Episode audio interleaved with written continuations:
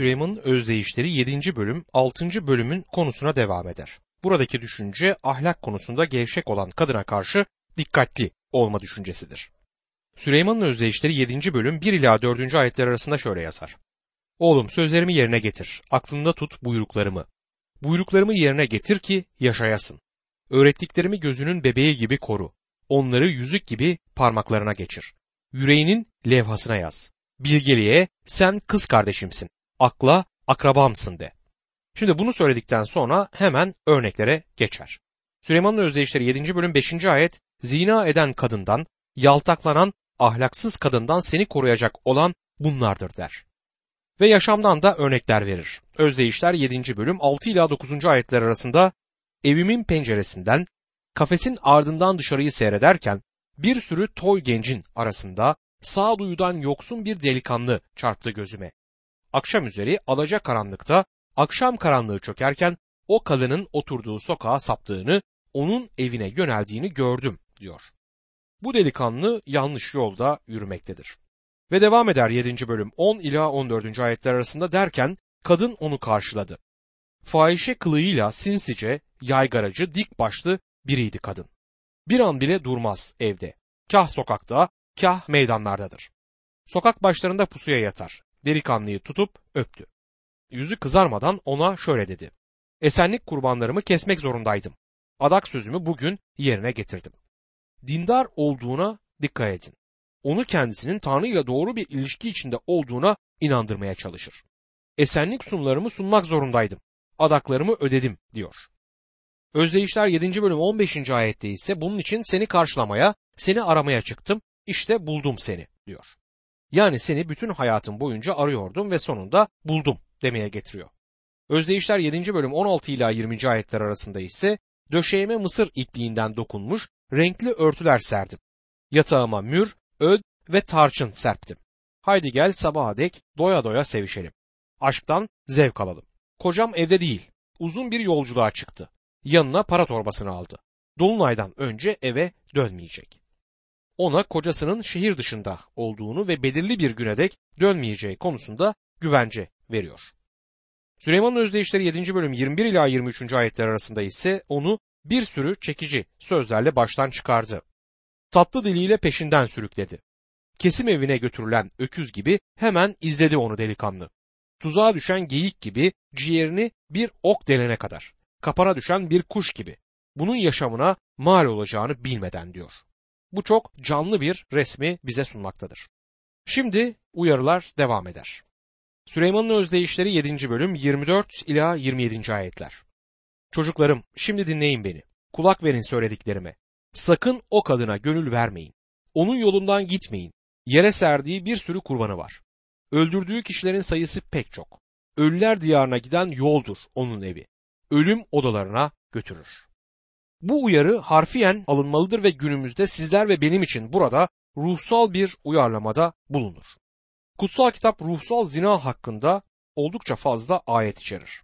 Halkı kendisini terk edip putların peşinden gittiğinde Tanrı bu duruma bu adı verdi. Putperestliğe ayartılmışlar ve onun boyunduruğu altına girmişlerdi. Diri ve gerçek Tanrı'dan ayrılmışlardı.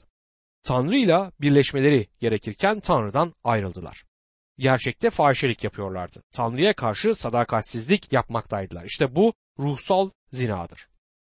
Günümüzde etrafımızda bir sürü tarikat, bir sürü izim ve her türlü sahte din bulunmaktadır. Amerika'da, Güney Kaliforniya'da her tarafta bu tür şeyler görülür. Örneğin bir tanesi artık Mesih'i izlediğiniz şekilde izlemeniz gerekmiyor. Kurtarıcınız olarak sadece ona güvenmeniz gerekmiyor. Yapmanız gereken bizim grubumuza katılıp belirli şeyler yapmaktır diyecek kadar işi ileri götürdü. Bana gelen mektupları görseniz hayrete düşersiniz. Bir süre önce Galatyalıları öğretmekteydim ve o sırada kurtuluş için imandan başka bir şey gerekmez sözünü tekrar tekrar söyledim. Kurtarıcınız olarak İsa Mesih'e mutlak olarak ve tamamen bağımlı olmanız gerektiğini vurguladım. Öyle çok mektup geldi ki bir bilseniz birçok insan bana çok çirkin şeyler yazdı.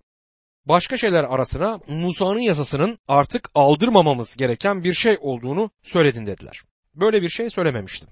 Söylediğim şey yasanın sizi kurtarmayacağıydı. Yasa hiçbir zaman kurtarmak için verilmemişti.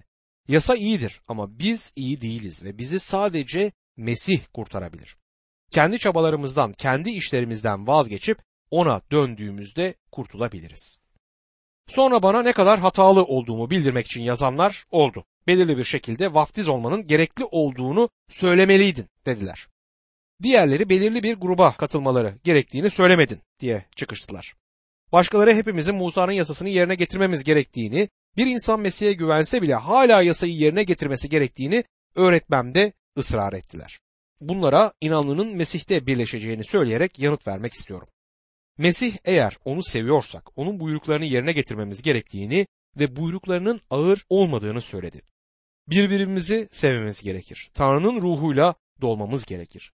Dünyaya tanıklıkta bulunmamız gerekir. Bunlar onun bugünkü buyruklarıdır. Bizler diri bir Mesih'le birleştik. Daha yüksek bir düzeyde yaşamaktayız. Ruhun meyvesi yüreklerimizde ve yaşamlarımızda belli olmalıdır.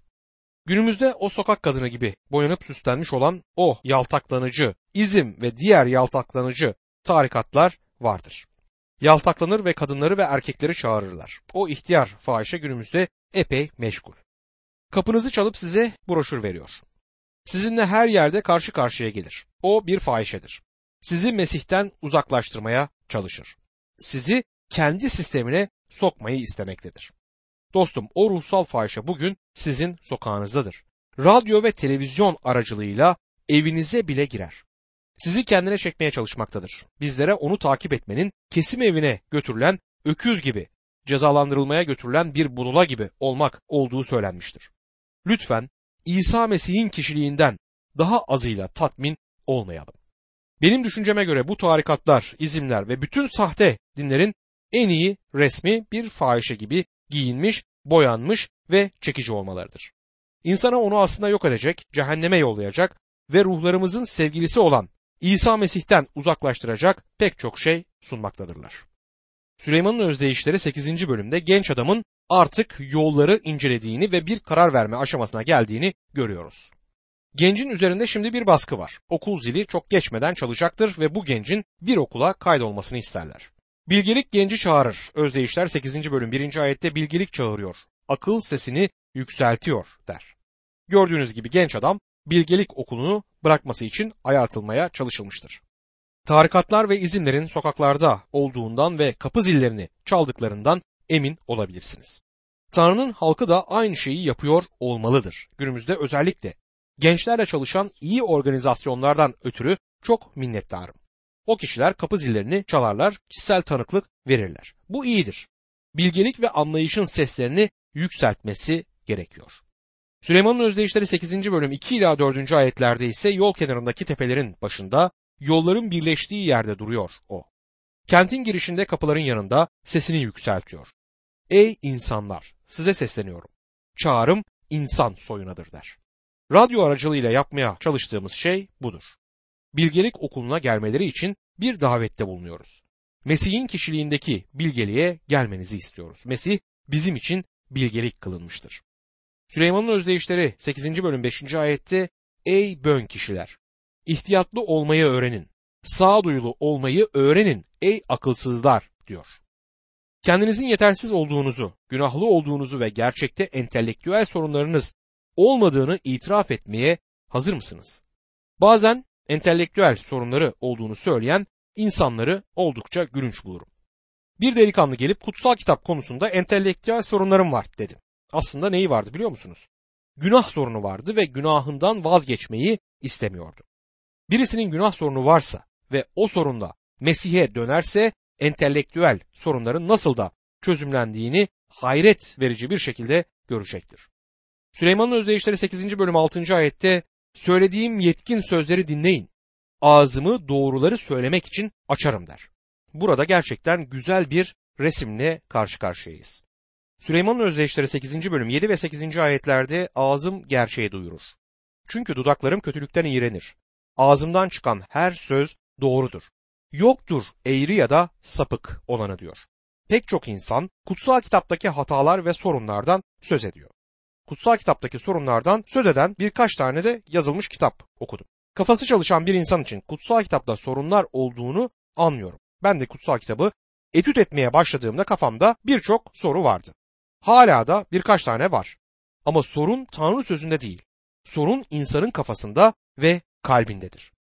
Tanrı bilgelik sözlerinde çarpık ya da sapık olan hiçbir şey olmadığını söyler. Süleyman'ın özdeyişleri 8. bölüm 9. ayette apaçıktır hepsini anlayana. Bilgeliğe erişen doğruluğunu bilir onların diyor. Gördüğünüz gibi gerçekten bilgelik ise basit olacaktır.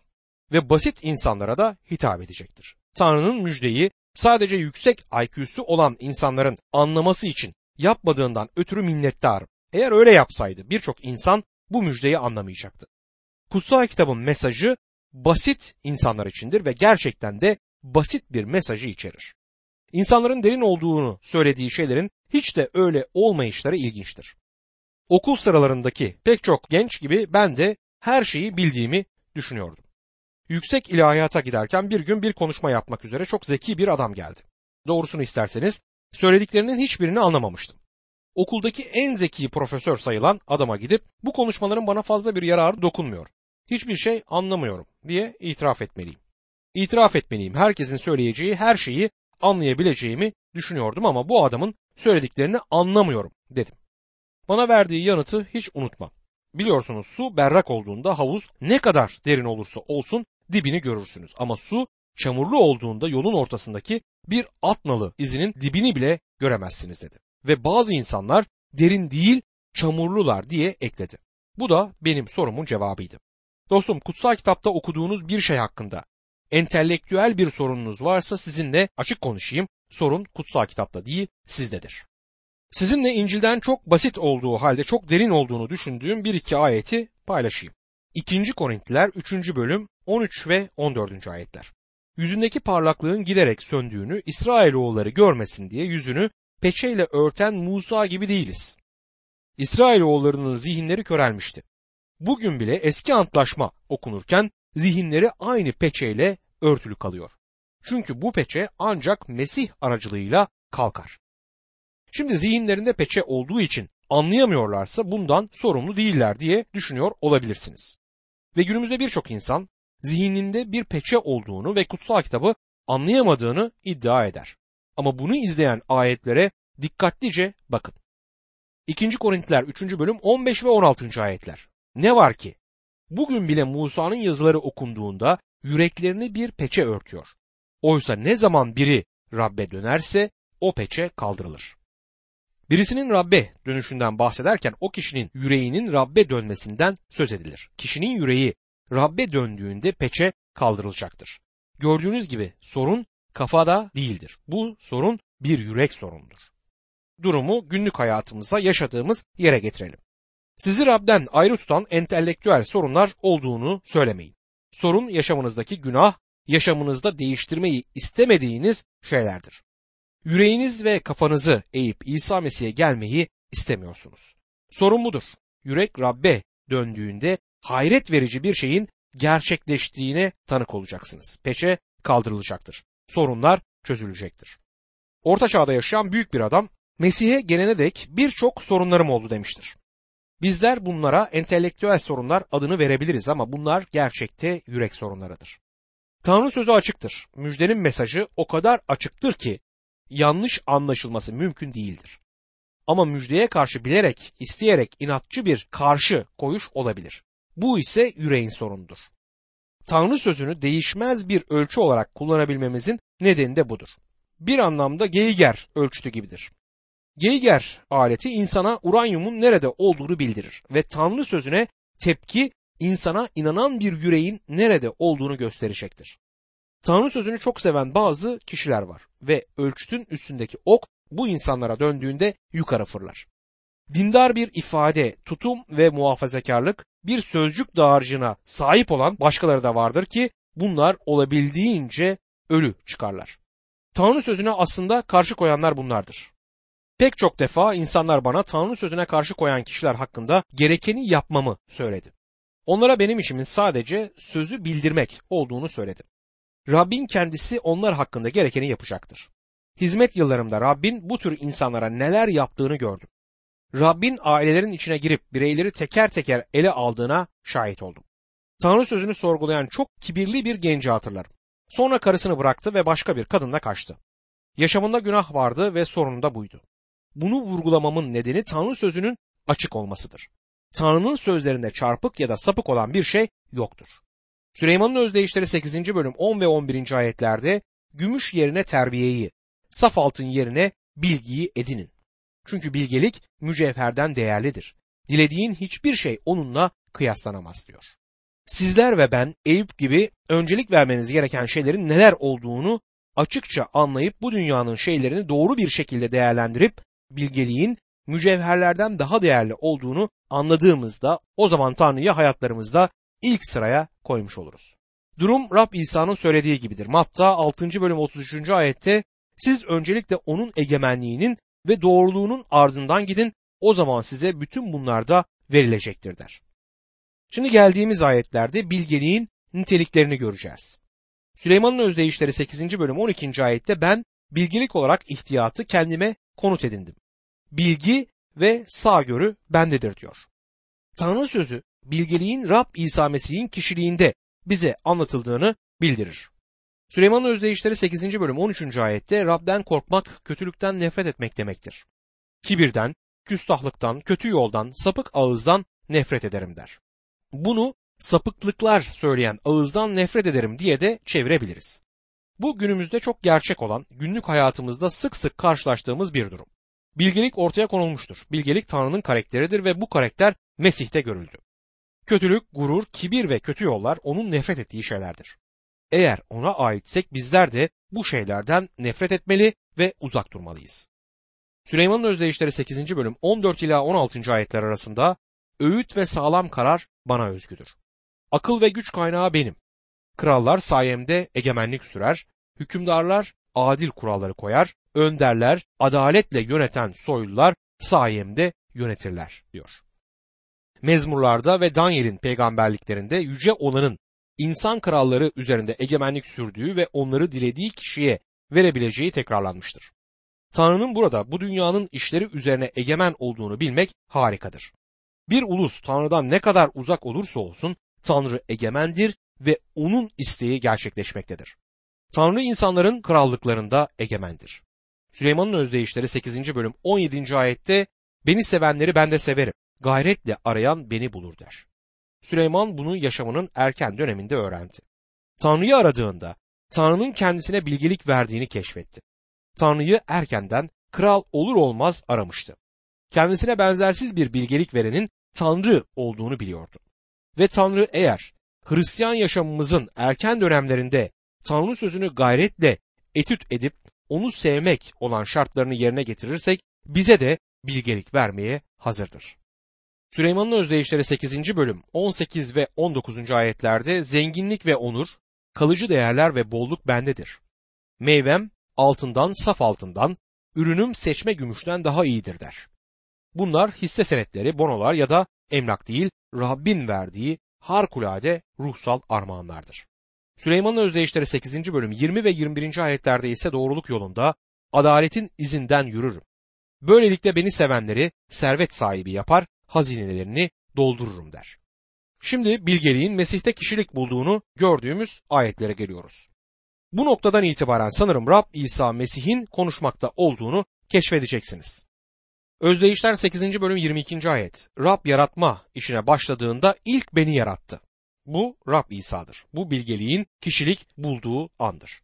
Süleyman'ın özdeyişleri 8. bölüm 23. ayette dünya var olmadan önce ta başlangıçta öncesizlikte yerimi aldım diyor. Yerimi aldım sonsuzluktan beri meshedilmiştim anlamına da gelir. Bu Yuhanna'nın anlatımının konusu olan kişidir. Yuhanna 1. bölüm 1 ve 2. ayetlerde başlangıçta söz vardı. Söz Tanrı ile birlikteydi ve söz Tanrı'ydı. Başlangıçta o Tanrı ile birlikteydi der. Varoluşu yaşama başlamak anlamında değildir. Babayla tek bir doğaya ve öze sahip olmak anlamında kullanılmıştır. Sonsuzluktan beri Tanrı'ydı ve başlangıçta Tanrı ile birlikteydi. Başlangıcı olmayan başlangıçtaydı çünkü başlangıçta söz vardı. Başlangıç zamanında o zaten geçmiş zamanda var olmaktaydı. Bunu bizim için açıklığa kavuşturacak olan tek kişi odur. Yani Rab İsa Mesih. Matta 11. bölümde 27. ayetin içerisinde oğlu babadan başka kimse tanımaz der. Baba ve oğul yüreklerimizi açması için kutsal ruhu göndermeseydi Rab İsa'yı tanıyamazdık. Kurtulmuş kişi Mesih'te dinlenebilir ve onun kişiliğine hayranlık duyabilir. Günümüzde bizler büyük bir inançsızlığın içinde yaşıyoruz ama bırakın şüpheci şüpheci kalsın. Dostum Rab İsa Mesih'le olan ilişkimiz kişisel bir ilişkidir ve o Tanrı'nın sözüdür. Söz Tanrı ile birlikteydi ve söz Tanrı'ydı. Bu ne kadar muhteşem bir bildiridir. Bilgelik İsa Mesih'tir diyor kutsal kitap. Süleyman'ın özdeyişleri 8. bölüm 24 ila 27. ayetler arasında enginler yokken, suları bol pınarlar yokken doğdum ben. Dağlar daha oluşmadan, tepeler belirmeden, Rab dünyayı, kırları ve dünyadaki toprağın zerresini yaratmadan doğdum. Rab gökleri yerine koyduğunda oradaydım.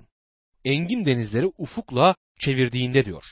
Yuhanna 1. bölüm 3. ayetten okuduğumuzda her şey onun aracılığıyla var oldu. Var olan hiçbir şey onsuz olmadığı görüyoruz. Engin denizleri ufukla çevirdiğinde diyor.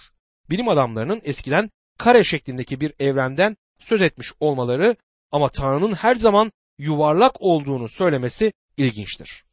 Sizler ve ben yuvarlak olan bir dünyada yaşıyoruz ve gezegen sistemimizin etrafında dönüyoruz. Ve daire şeklinde olan bir galaksi sistemine aitiz. Her taraf dönen dairelerle dolu. Süleyman'ın özdeyişleri 8. bölüm 28 ve 29. ayetlerde bulutları oluşturduğunda, denizin kaynaklarını güçlendirdiğinde, sular buyruğundan öte geçmesinler diye denize sınır çizdiğinde, dünyanın temelini pekiştirdiğinde diyor. Hiç deniz kenarında durup suyun neden karayı basmadığını merak ettiniz mi? Neden olduğu yerde durur? Sular buyruğundan öte geçmesinler diye denize sınır çizdi diyor. Tanrı denizi olduğu yerde tutan bir yasa yapmıştır. Süleyman'ın özdeyişleri 8. bölüm 30 ve 31. ayetlerde baş mimar olarak onun yanındaydım. Gün ve gün sevinçle dolup taştım. Huzurunda hep coştum. Onun dünyası mutluluğum, insanları sevincimdi diyor. Rab İsa olmadan yapılmış olan hiçbir şey yoktu. Her şey onun aracılığıyla yapılmıştı. O bütün yaratılışın ilkiydi. Her şeyden üstündür. Neden? Çünkü baba onun aracılığıyla her şeyi var etmiştir. Çünkü o yaratılmamış olan Tanrı'dır ve onun huzurunda hep coşmuştur. Bu harikulade zevkler ve sevinçler bize Tanrı'nın hayret verici lütfu aracılığıyla gelir. Bütün bunlar harikadır. Süleyman'ın özdeyişleri 8. bölüm 32 ve 33. ayetlerde ise Çocuklarım şimdi beni dinleyin. Yolumu izleyenlere ne mutlu. Uyarılarımı dinleyin ve bilge kişiler olun. Görmezlikten gelmeyin onları der. Bilgelik Mesih'tir ve Mesih'e karşı bir sevgi olmalıdır. Süleyman'ın özdeyişleri 8. bölüm 34 ve 35. ayetlerde beni dinleyen, her gün kapımı gözleyen, kapımın eşiğinden ayrılmayan kişiye ne mutlu. Çünkü beni bulan yaşam bulur ve Rabbin beğenisini kazanır diyor. Beni bulan yaşam bulur. Eğer Mesih'e sahipseniz yaşama da sahipsiniz. Süleyman'ın özdeyişleri 8. bölüm 36. ayette beni göz ardı edense kendine zarar verir. Benden nefret eden ölümü seviyor demektir diye yazar. Dostum eğer Mesih'ten nefret ediyorsanız ölümü seviyorsunuz demektir. Bu harika bir resmi yine bize sunar. Resmin bütününde gördüğümüz ise bilgeliğin Mesih'te olmasıdır. Bilgelik Mesih'tir.